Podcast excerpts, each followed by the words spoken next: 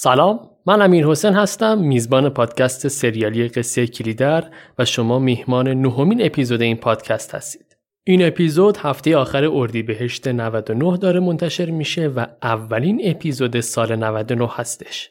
اگر این اپیزود رو در زمان خودش میشنوید باید بگم که با توجه به وقفه که بعد از پایان فصل اول تا الان داشتیم تو این اپیزود خلاصه فصل اول رو با هم مرور می‌کنیم. لذا اگر برای اولین بار هست که این پادکست رو میشنوید می‌تونید بعد از شنیدن این اپیزود با پادکست همراه بشید و روایت رمان کلیدر طولانی ترین رمان فارسی رو از زبان من بشنوید. هرچند اگر هشت اپیزود قبلی رو نشنوید بخشی از زیبایی ها و ظرافت های ادبی رمان رو از دست می‌دید. اگر هم جزو شنونده های پروپا قرصی هستید که تا حالا منتظر انتشار فصل دوم پادکست بودید در پایان اپیزود درباره انتشار فصل دوم هم با هم مفصلا صحبت می‌کنیم. بریم وارد قصه بشیم. قصه کلیدر فصل اول.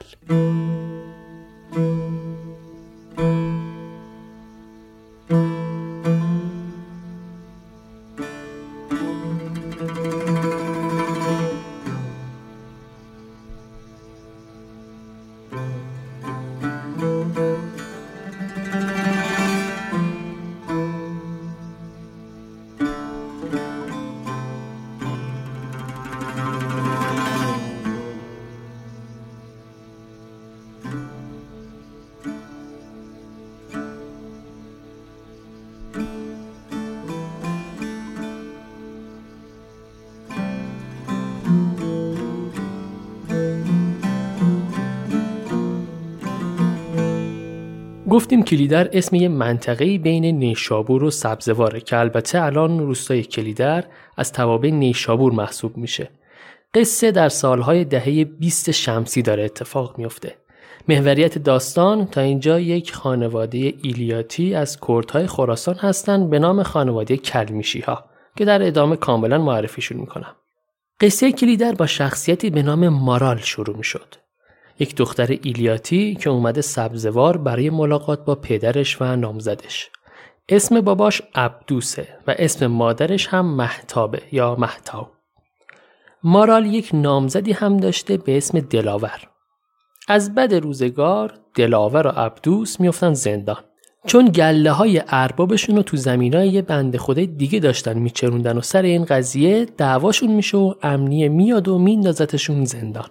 بعد از زندان هم مریضی میفته تو گله عبدوس و یه سری گوسفنداشون میمیرن. مارال و مادرش هم توی ایل دستنها هستن و این فشار زندگی باعث میشه مادر مارال دیخ کنه و بمیره. و حالا مارال رفته ملاقات پدرش که بگه من جمع جور کردم و دارم میرم پیش امم. و سوار بر اسب یه اسب سرحالی داشته به اسم قرائات یکه و تنها از سبزوار میره سمت روستای سوزنده پیش امه بلقیسش. خب حالا بیایم سوزنده خانواده امه بلقیس رو معرفی کنیم. خانواده امه بلقیس در اصل همون خانواده کلمیشی ها هستن که اول گفتم محوریت داستان حول این خانواده میچرخه. پدر خانواده اسمش کلمیشیه و مادر خانواده اسمش بلقیسه. اینا سه تا پسر دارن که به ترتیب اسمشون هست خان محمد حدودا سی و چند ساله گل محمد 27 ساله بیگ محمد 20 و چند ساله و یک دختر ته‌تغاری دارن به اسم شیرو که حدودا 18 19 سالشه.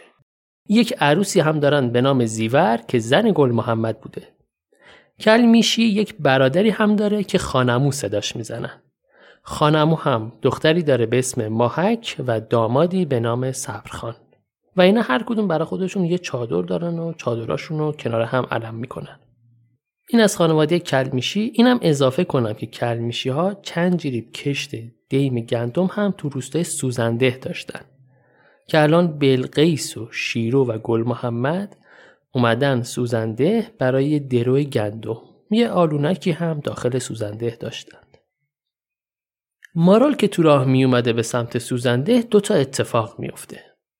یکی این که گفتیم تو مسیر کنار یه برکه اتراق می‌کنه و لباساشو در میاره میره داخل برکه تنی به آب بزنه. اما از بد روزگار یا شاید هم خوب روزگار خیلی اتفاقی یه مرد غریبه میبینتش و مارال هم وقتی متوجه حضور اون غریبه میشه سری خودش رو جمع و جور می‌کنه و راهش رو ادامه میده و نکتهش اینجا بود که وقتی می‌رسه به سوزنده متوجه میشه که اون مرد غریبه همین گل محمد پسرمش بوده. یه اتفاق دیگه هم این که بعد از قضیه برکه و اونا توی کاروانسرا با یه نفر به اسم ماه درویش آشنا میشه که از مارال می‌خواد به شیرو یعنی دخترمه مارال پیغام بده که فردا شب فلان جاهک منتظر شیرو خواهد بود.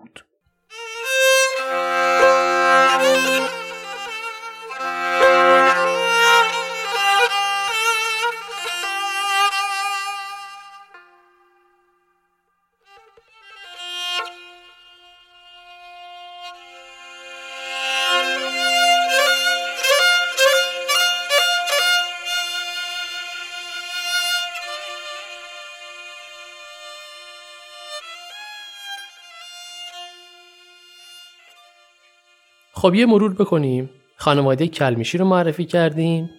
بلقیس و کلمیشی زن و شوهرن. سه تا پسر و یه دختر دارن. خانمو برادر کلمیشی هم با اینا زندگی می‌کنه. گفتیم که مارال دختر عبدوس و برادرزاده بلقیس بوده و به سبب مشکلاتی که داشته میاد پیش بلقیس. وقتی مارال میاد خونه امش به خاطر اون قضیه برکه یه نگاههایی بین مارال و پسر امش گل محمد رد و بدل میشه. یه پیغام هم برای شیرو میاره که ماه درویش منتظرشه. در ادامه بریم سراغ بلقیس. بلقیس قصه ما یه خواهر و دو تا برادر داره. یه برادرش که عبدوسه و گفتیم مارال دختر عبدوسه که اومده سوزنده. بلقیس یه برادر مجرد هم داره به اسم مدیار که با همین خانواده کلمیشی ها زندگی می‌کرده. یه خواهر پیر هم داره به اسم گلندام. که یه پسری داره به اسم علی اکبر که بهش میگن علی اکبر حاج پسند حاج پسند هم اسم باباش بوده که فوت شده بوده. خب طبعا این علی اکبر میشه پسرخالی بچه های بلقیس که به لحاظ سنی هم بزرگتر از همه ایناست. همسرش فوت شده حالا چرا و چگونگیشو توضیح نداده توی رمان. و یه دختر 15 16 ساله هم داره به اسم خدیج. البته تو قصه اشاره مستقیم به سن و سال نشده. از قضا همین علی اکبر خواستگار شیرو هم هست که خب بلقیس بهش جواب رد داده. تو پرانتز یادمونه دیگه ماه درویش خاطرخواه شیرو بود. گفته بودیم که پسر بزرگ بلقیس یعنی خان محمد با همین آقای علی اکبر میرن از گله یه بند خدای گوسفند میدزدن که بعدا قضیه گندش در میاد و مامورای امنیه خان محمد رو به جرم دزدی می‌گیرن و میندازن زندون. و اون علی اکبر قصر در میره و گوسفندا رو برمیداره برا خودش. این گوسفندا رو از کی دزدیده بودن؟ از یه بند خدایی به اسم حاج حسین چارگوشلی. چارگوشلی هم اسم یک روستایی بوده. اینا رو گفتم که برسیم به اینجا که فردای اون روزی که مارال اومده بود سوزنده گل محمد همراه با پسرخالش علی اکبر حاج پسند و مدیار که دایش باشه خانمو و صبرخان داماد خانمو رفتن به روستای چارگوشلی. چرا؟ به خاطر اینکه این مدیار دایی کوچیکه گل محمد عاشق یه دختری بوده به اسم سوقی. سوقی هم خواهرزاده همون حاج حسین چارگوشلی بوده که قبلا ازش گوسفند دزدیده بودن. و این سوقی با دایش حاج حسین زندگی می‌کرده. مدیار برنامهش این بوده که سوقی رو از خونه حاج حسین بدزده. چون قطعا حاج حسین به این خانواده دختر نمی‌داده. خلاصه گل محمد همراه با چهار نفر دیگه سوار بر اسب راهی چارگوشلی میشن. یه نکته کنکوری داره اینجا. اینکه گل محمد خودش اسب نداشت. یه شطور داره که بهش میگیم لوک. پس برای اینکه با اون چهار نفر دیگه همراه بشه مجبور شد اسب مارال یعنی قرائات رو ازش قرض بگیره. اونم اسبی که یک شناس بود و به هر کسی رکاب نمی‌داد. اما گل محمد به هر ترفندی بود از قرائات رکاب گرفته و راهی شد. اینم یادمون هست دیگه. گفتیم گل محمد روز قبلش مارال رو تو اون برکه دیده بود و بعدا هم یه نگاههایی بینشون رد و بدل شده بود. خلاصه گل محمد میره و کلمیشی ها بدون مرد میمونن. چون بقیه مردهاشون سمت چادرها بودن و فقط گل محمد با خانما اومده بود سوزنده. حالا یه نکته ای هست. ببخشید دو تا نکته.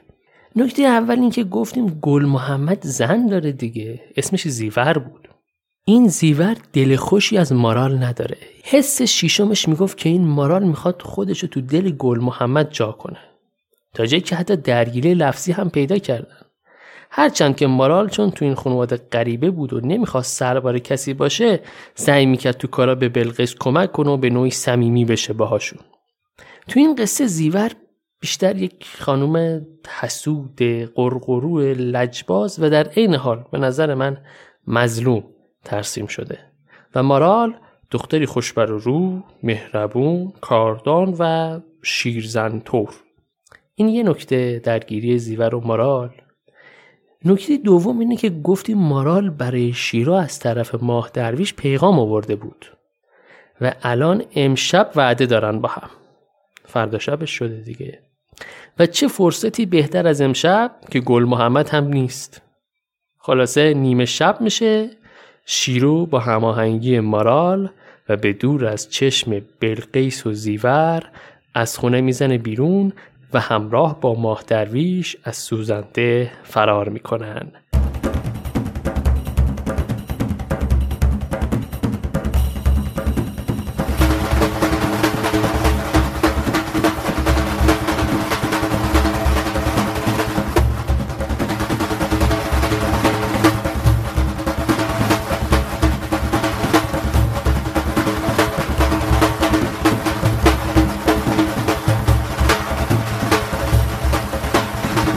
خب گفتیم شیرو با ماه درویش فرار کردند و رفتن به روستای قلعه چمن.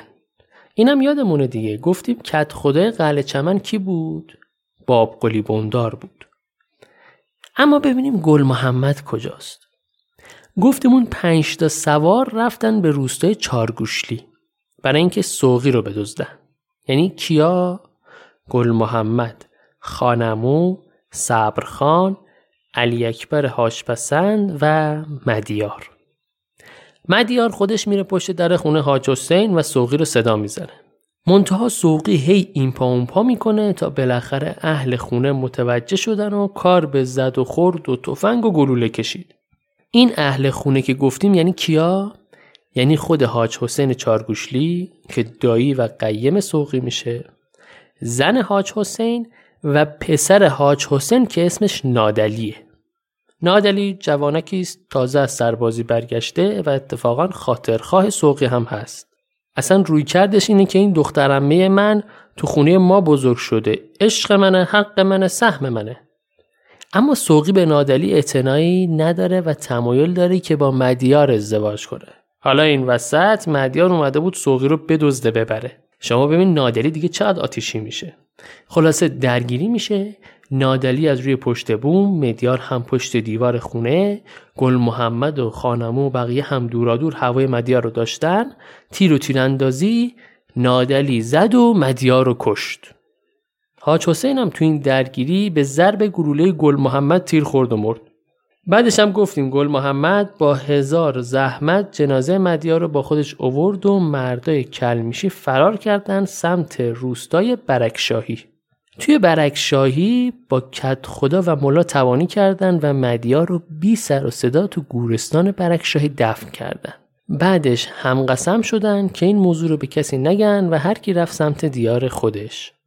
خانمو و صبرخان رفتن پیش چادرای کلمیشی گل محمد رفت سوزنده و علی اکبر هم رفت به کلاته کالخونی. خانم و وقتی میاد پیش کلمیشی قضیه رو برای کلمیشی تعریف می‌کنه. چون به هر حال باید می‌گفتن که مدیار چی شد این وسط. کلمیشی هم برای اینکه باید کار درو رو تموم می‌کرد و زمین رو از گل محمد تحویل می‌گرفت اومد به سوزنده. وقتی اومد سوزنده تازه قصه شیرو رو فهمید که با ماه فرار کردن و به عقد هم در اومدن. گل محمد هم البته تازه فهمیده بود دیگه. وقتی از برکشاهی برگشت به سوزنده گل محمد هم کار درو رو تحویل باباش داد و با زیور رفت سمت چادرها. چون اصلا به کار زراعت علاقه نداشت و کلی هم سر این قضیه با کلمیشی بحث کردن. این نکته رو هم اینجا داشته باشید سر همین درگیری کار زراعت و دامداری اینها چون تو فصل چهار بهش اشاره می‌کنیم دوباره. گل محمد که برگشت سمت یورتگاه یعنی همونجا که چادراشون رو علم کرده بودن وقتی داداشش بیگ محمد رو دید قصه شیرو رو براش گفت. بیگ محمد قضیه رو که فهمید رگ غیرتش باد کرد. گفت هر جور شده من این ننگ رو باید از دامن خانواده پاک کنم. گیوه هاشو برکشید و رد ماه درویش رو تا روستای قلعه چمن زد. خلاصه رفت قلعه چمن و خونه ماه درویش و شیرو رو پیدا کرد. شیرو رو یه فصل کتک زد و گیله موهای شیرو رو برید. بعدش هم ماه درویش رو گیر آورد و جلوی چشم مردم ده یه تیکه از خشتکش رو جر داد. اینا رو برداشت همین گیله بریده شده شیرو و خشتک ماه درویش یه تیکه از خشتکش. و رفت سوزنده نشون کلمیشی داد. چرا؟ چون این گیس بریدن برای خانوما و این خشتک بریدن برای مردا نشانه خوار شدن و بی‌آبرو شدن اون آدم بوده. کلمیشی هم از این حرکت بیگ محمد فوق العاده خوشحال شد. تا جایی که به بیگ محمد گفت بجا کردی فرزندم عمرم را به من برگرداندی. اینو اینجوری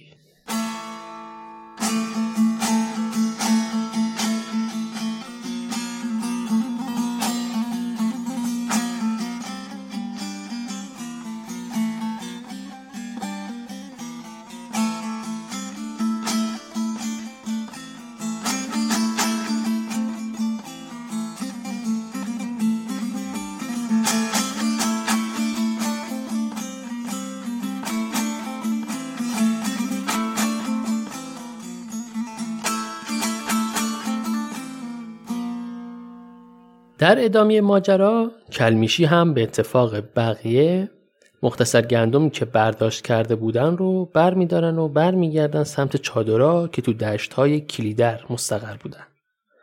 روز بعدش دو تا معمور امنیه همراه با همون نادلی یا نادلی خان میان بالا سر چادرها و میگن ما دنبال قاتل حاج حسین چارگوشلی هستیم. هیچ کدوم از مرده خانواده هم تو چادر نبودن. و بلقیس یه جورایی دست به سرشون می‌کنه و مامورا رو میفرسته برن. بعدش خانمو و کلمیشی از پیش گله ها برمیگردن و خبر میارن که بزمرگی به گله افتاده و گوسفندا دارن میمیرن. اینو اینجا داشته باشید. بریم سراغ نادلی.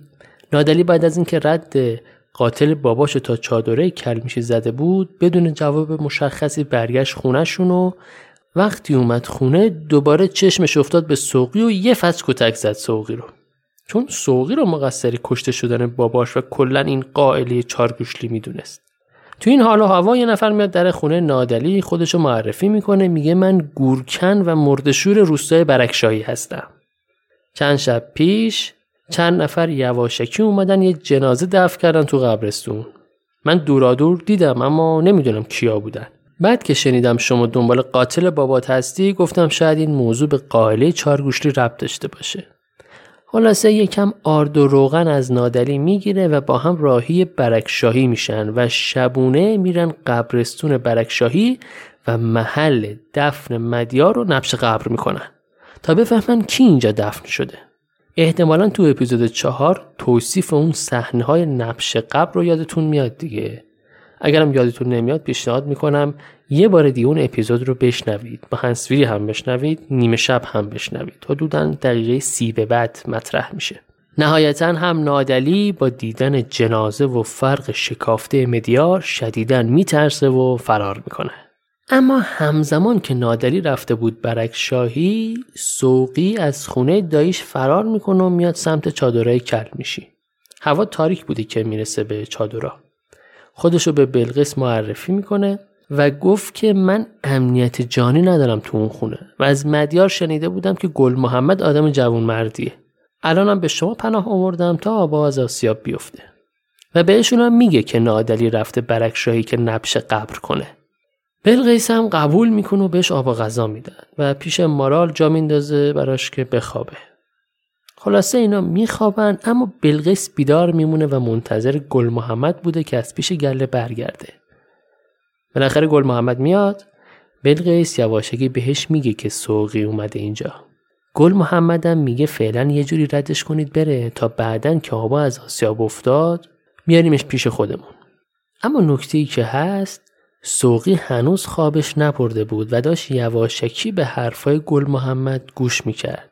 و وقتی اینو شنید با دلخوری گذاشت و رفت. اما نهایتا چوپان نادلی سوقی رو پیدا کرد و به خونش برگردون که یه کجاش البته منم نمی‌دونم. و نادلی برخلاف انتظار سوقی سوقی رو اصطلاحا آزادش کرد و گفت هر جا می‌خوای برو. نادلی خودشم سر گذاشت به بیابون.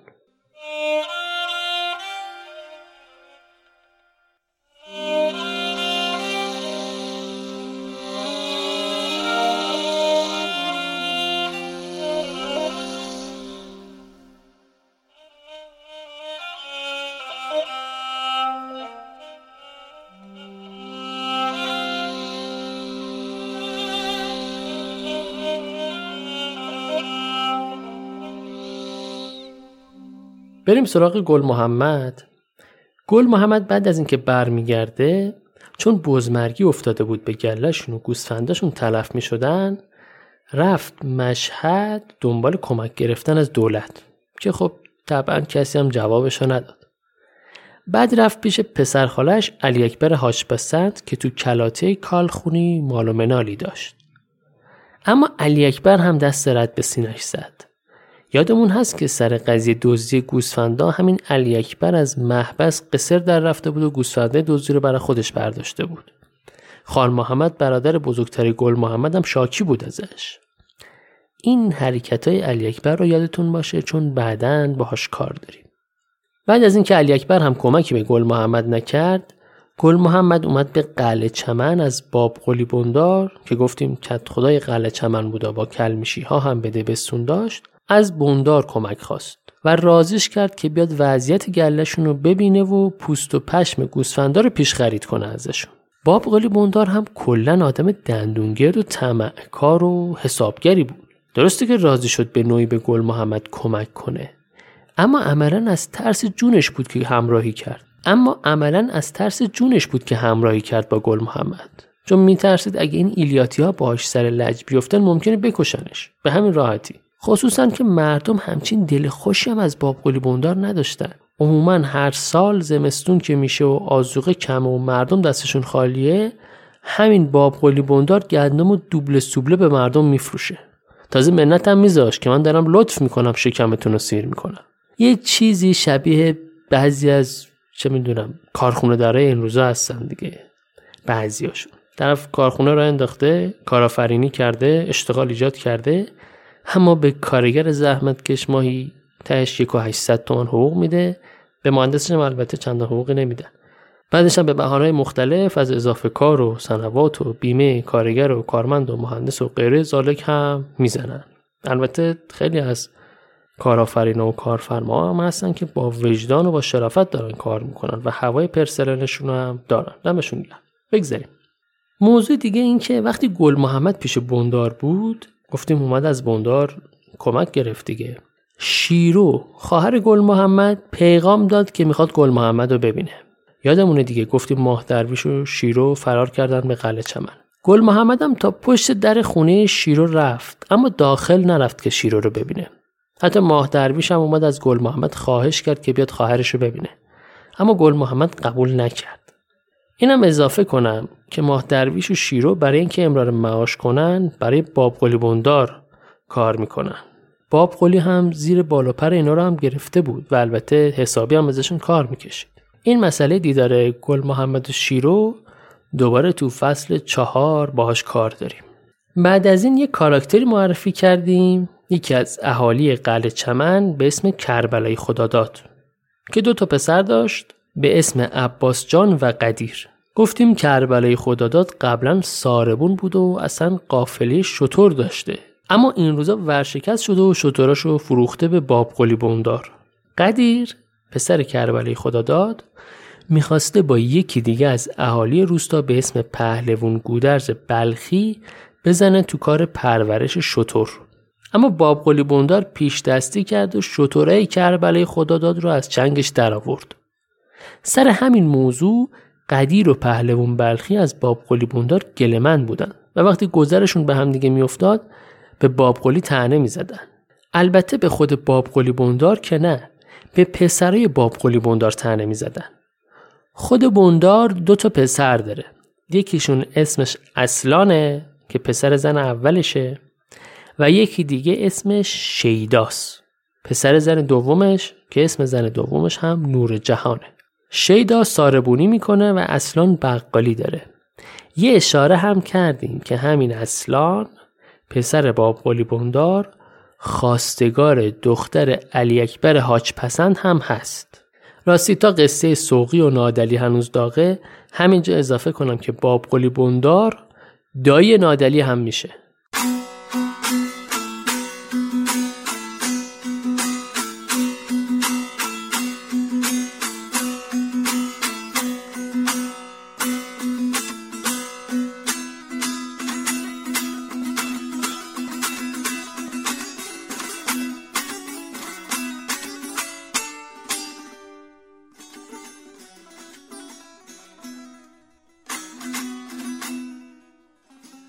اگه فکر می‌کنید یکم روابط پیچیده شد باید بگم خوشبختانه اینفوگرافی شخصیت کلی در طراحی و منتشر شده. هم تو پیج اینستاگرام هست هم داخل کانال تلگرام. به نظرم حتما ببینید تا روابط بین افراد براتون جا بیفته. خیلی هم متشکرم از سبا جهانگیری که با حوصله زیاد زحمت این کارو کشید. واقعا دستش درد نکنه. قصه رسید به اونجا که گفتیم گل محمد بابقلی بندار رو با خودش برد به یورتگاه تا وضع گله رو ببینه و نهایتا بندار راضی شد که بهشون کمک کنه. با وجود بیماری که به گله افتاد بیگ محمد و گل محمد تصمیم گرفتن که برای امرار معاش باید یه کاری بکنن بالاخره. این شد که بیگ محمد بعد از تلف شدن بخشی از گله دید سه تا چوپان برای گله زیاده و لذا از چادراشون و خانواده جدا شد و رفت برای ارباب روستای تلخابات هیزم کشی کرد. حالا اسم روستا خیلی هم مهم نیست اینجا. گل محمد هم با شخصی به اسم امومندلو وارد مذاکره شد تا شتراشون رو یکی کنن و بار زغال و هیزم با هم ببرن به سبزوار رو بفروشن. امو مندلو خودش چاه زغال داشت و زغال تولید می‌کرد. یه پسری هم داره به اسم موسا که پیش باب قلی بوندار کار قالیبافی می‌کنه. یه نکته هم بگم شاید قبلا هم تو همون اپیزود 6 گفته بودم. ببینید وقتی اوضاع خرابه بیگ محمد و گل محمد به جای اینکه غر بزنن و تقصیر رو گردن دولت و حکومت بندازن گفتن خب حالا من چی کار می‌تونم بکنم؟ بیگ محمد بی هوا گله رو رها کرد و رفت دنبال کار و اتفاقی با این گروه هیزم کشی ارباب تلخابادی آشنا شد. اقدام کرد. گل محمد از اونجایی که روحیاتش با کار کارمندی میونه نداشت مثل بیگ محمد حاضر نبود برای کسی دیگه ای کار کنه. خودش یه کاری رو انداخت و شروع کرد به هیزم کشی با کمترین امکانات. به نظر من مستاق اون شعر سعدیه که میگه به راه بادیه رفتن به از نشستن باطل که گر مراد نیابم به قدر وسع بکوشم. بگذاریم. می‌رسیم به بخش جالب اپیزود ششم. از اپیزود اول شروع کردم دیگه و الان این چیزایی که دارم میگم مربوط به اپیزود ششم میشه. قسمت جالب ماجرا اینه که گل محمد و مارال بالاخره با هم ازدواج کردن. علا رقم اینکه گل محمد زن داشت یادمونه دیگه زیور زن گل محمد بود. و مارال هم نامزد داشت بازم یادآوری می‌کنم که اسم نامزدش دلاور بود. و بازم یادآوری می‌کنم که مارال به زیور گفته بود من یه تار موی دلاور رو با صد تا مثل گل محمد عوض نمی کنم با همه این اوصاف این دو نفر عاشق هم شدن و گل محمد مارال رو به عقد خودش در آورد. البته اول ازدواج کردن بعد عقد کردن. جزئیاتش رو تو اپیزود ششم می‌تونید بشنوید اگر تمایل دارید. و بعد هم با همدیگه به هیزم کشی روی آوردن تا بتونن هزینه های خانواده رو تأمین کنن. بعد از این قضیه گفتیم که نادلی چارگوشلی بالاخره گل محمد رو پیدا کرد. موقعی که گل محمد و مارال داشتن اطراف چادر هیزم کشی می‌کردن اومد بالا سرشون. قاله چارگوشلی رو یادمونه دیگه. نادلی به گل محمد گفت که آقا جان من از اون وقت تا حالا دنبالت میگشتم که با مأمور امنیه بیام سراغت. اما الان که خودم پیدا کردم دارم میگم که ما با هم حسابی نداریم. شما زدید بابای من حاج حسین رو کشتید منم زدم مدیار رو کشتم دایه تو رو کشتم. من الان فقط دنبال سوقی هم ببینم این دختر کجا رفته. نه که هنوز عاشقش باشم. نگرانشم می‌خوام ببینم کجاست. اگه بتونی کمکم کنی دمت هم گرم. گل محمد هم قول مساعدت بهش داد که اگه خبری از سوقی پیدا کرد به نادری بگه. بعدش هم گل محمد بار هیزومش رو بار شطور کرد و همراه نادری راهی سبزوار شد. میونه راه امو مندلو بهشون اضافه شد. از یه جایی به بعد هم نادلی جدا شد و رفت سمت قلعه چمن پیش داییش باب قلی بوندار امو مندلو و گل محمد هم اومدن سبزوار تا اولین بار مشترکشون رو تو بازار شهر بفروشن. وقتی اومدن به سبزوار خیلی اتفاقی گل محمد بوندار رو دید و رفتن پیش آقای آلاجاقی. آلاجاقی خودش یه آدم بانفوذ و سرمایهدار تو سبزواره. چند پارچه آبادی داره با رئیس نظمیه و امنیه و فرماندار نشست و برخواست داره. یه آدمی شبیه بزرگ آقا تو سریال شهرزاد. اگه دیده باشید سریالو. گل محمد میاد پیش آلاجاقی و بار هیزومش رو به آلاجاقی میفروشه. یه کمی هم پول ازش قرض کرد و به ازاش گوشوارهای مارال رو گرو گذاشت پیش آلاجاقی اما مندلو هم با بوندار راهی قلعه چمن شد تا هم بار بابگلی بوندار رو براش بیاره و هم پسرش موسا رو ملاقات کنه. یادمونه دیگه گفتیم موسا برای بوندار قالیبافی می‌کرد. استادکار قالیبافی بود. اینجا که گل محمد گوشوارهای مارال رو گرو می‌ذاره پیش آلاجاقی رو یادتون باشه. بعدا هم تو فصل دوم باهاش کار داریم هم تو فصل چهارم.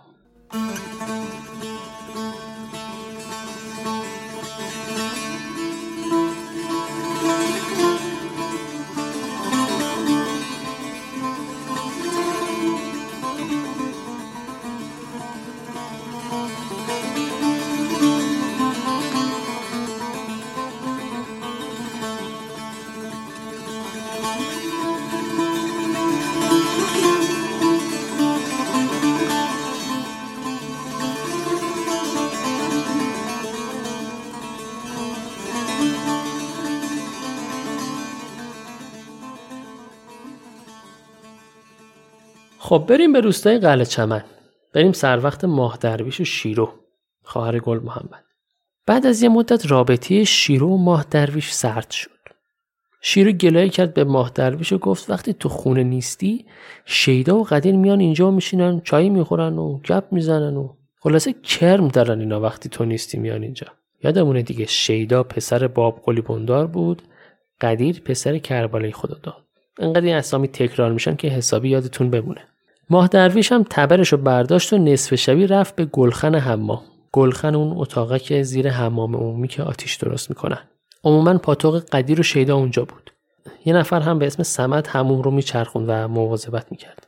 ماه درویش شیدا و قدیر رو اونجا پیدا کرد که مشغول عرق خوردن بودن. نشست یکم باهاشون گپ زد یه لبی هم تر کرد باشون اما حرفای عجیب غریب می‌زد.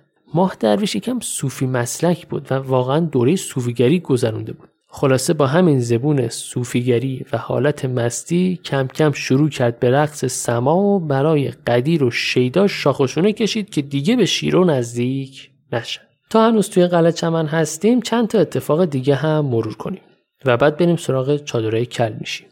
گفتیم که نادلی اومد به قلعه چمن تا باب قلی بندار رو ببینه دیگه. بنداری مراسم روزخونی رو انداخته بود تا به این ترتیب حکم کتبی کت خدایش رو به مردم ابلاغ کرده باشه. تو این ماجرا نادلی با قدیر آشنا میشه و قدیر شیدا و نادلی رو آخر شب دعوت می‌کنه که بیان خونه و با هم عرق بخورن. اینا اینجا میگم چون باز تو فصل دوم با رابطه قدیر و نادلی خیلی کار داریم.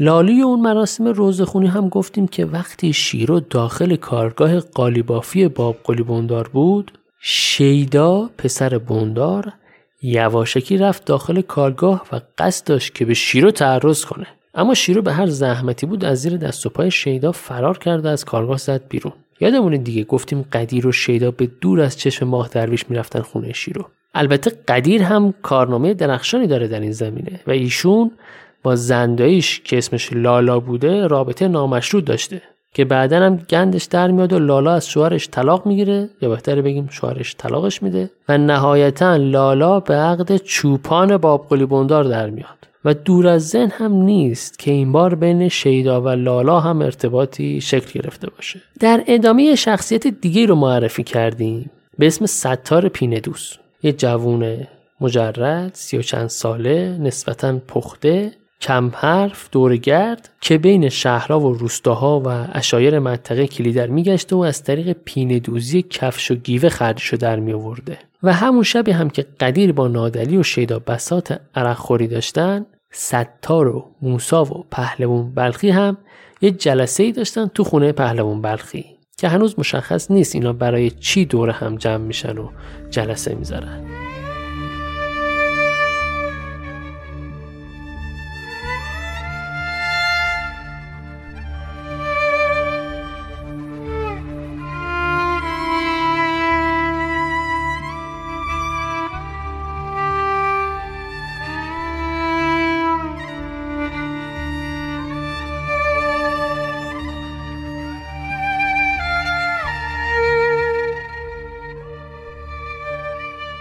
میریم سراغ چادرای کل میشی همزمان با این وقایعی که در قلعه چمن داره رخ میده و قدیر و نادلی و شیدا مشغول عرقخوری هستن و پهلوون بلخی و موسا و ستار جلسه دارن در یک شب برفی زمستون دو تا معمور امنیه اومدن سر وقت چادرها و طبق معمول هم هیچ کدوم از مردا بالا سر چادرها نبود. با این حال مامورا به خاطر سرما و گرسنگی میان داخل چادرها میمونن تا خودشون گرب کنن و بلقیس هم یه خوراکی براشون مهیا کنه تا اینکه گل محمد و خانمون از راه می‌رسن و مامورا بهش میگن با توجه به دام و گوسفندی که داری ما اومدیم مالیات بگیریم. اگر هم ادعا می‌کنید که به خاطر بزمرگی و مریضی دامتون تلف شده و مالیات نمی‌دید باید گل محمد فردا با ما بیاد پاسگاه و همه اینا رو توضیح بده. گل محمدم که متهم به قتل حاج حسین بوده دیگه. به خانمون میگه مالیات بهانه است. و لذا دست به یکی کردن و دوتا معمور امنیه رو خف می‌کنن تناپیچشون می‌کنن و می‌برن سمت چاهای زغال امومندلو و بدون اینکه کسی بفهمه تیر خلاص رو به مامورا می‌زنن و جنازهشون رو میندازن داخل چاه زغال. و اسب و تفنگای مامورا رو برمیدارن برای خودشون. و به این ترتیب با این جنایت فصل تازه‌ای در زندگی کلمیشی ها شروع میشه که ادامه این قصه رو در فصل دوم پادکست براتون تعریف می‌کنم.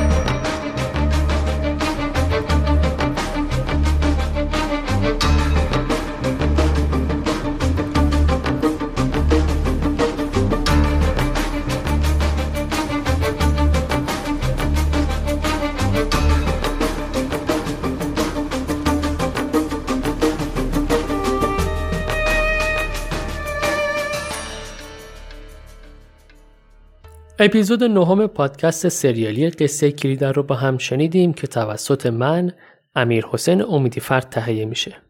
اپیزود نهم که به عبارتی میشه اولین اپیزود از فصل دوم خلاصه مختصر از فصل اول بود. صرفا برای اینکه کاراکترها و اتفاقات مهم برامون مرور بشه و از فصل دوم بیشتر لذت ببریم. وگرنه لذت رمان کلیدر به همون جزئیات و توصیفاتشه و فضاسازی هایی که با موسیقی انجام میشه. اما خبر خوب چیه؟ اگه این اپیزود رو باز میگم در زمان خودش میشنوید می‌دونید که تو سال 98 تقریبا هر ماه یک اپیزود منتشر می‌شد.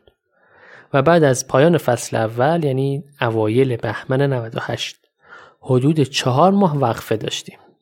تا الان که اواخر اردیبهشت 99 اما از اول خرداد 99 فصل دوم پادکست هر پنجشنبه به صورت یک هفته در میان منتشر میشه تا به این ترتیب روال منظمی برای انتشار پادکست داشته باشیم. فصل دوم هم احتمالا 8 اپیزود خواهد بود. حالا دقیقش هنوز مشخص نیست. جا داره تشکر کنم از همه مخاطبینی که پادکست رو دنبال کردن تا امروز و معرفی کردن به بقیه. دم شما گرد. بهترین حمایت از پادکست فارسی اینه که پادکست هایی که دوست دارین به بقیه هم معرفی کنید. چه به صورت زبونی و حضوری توی مهمونی ها و دیدارها چه از طریق مجازی مثل تلگرام و توییتر.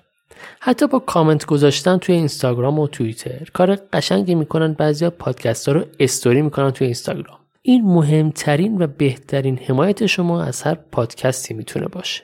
یه موضوع دیگه این که در ایام نوروز 99 که خب هممون درگیر قرنطینه بودیم صفحه اینستاگرام و توییتر پادکست راه اندازی شد. به آدرس at sign کلیدر پادکست. می‌تونید صفحه پادکست قصه کلیدر رو در اینستاگرام و تلگرام و توییتر دنبال کنید. خبر خوب دیگه این که قصه کلیدر توی گوگل پادکست و کست باکس هم داره منتشر میشه.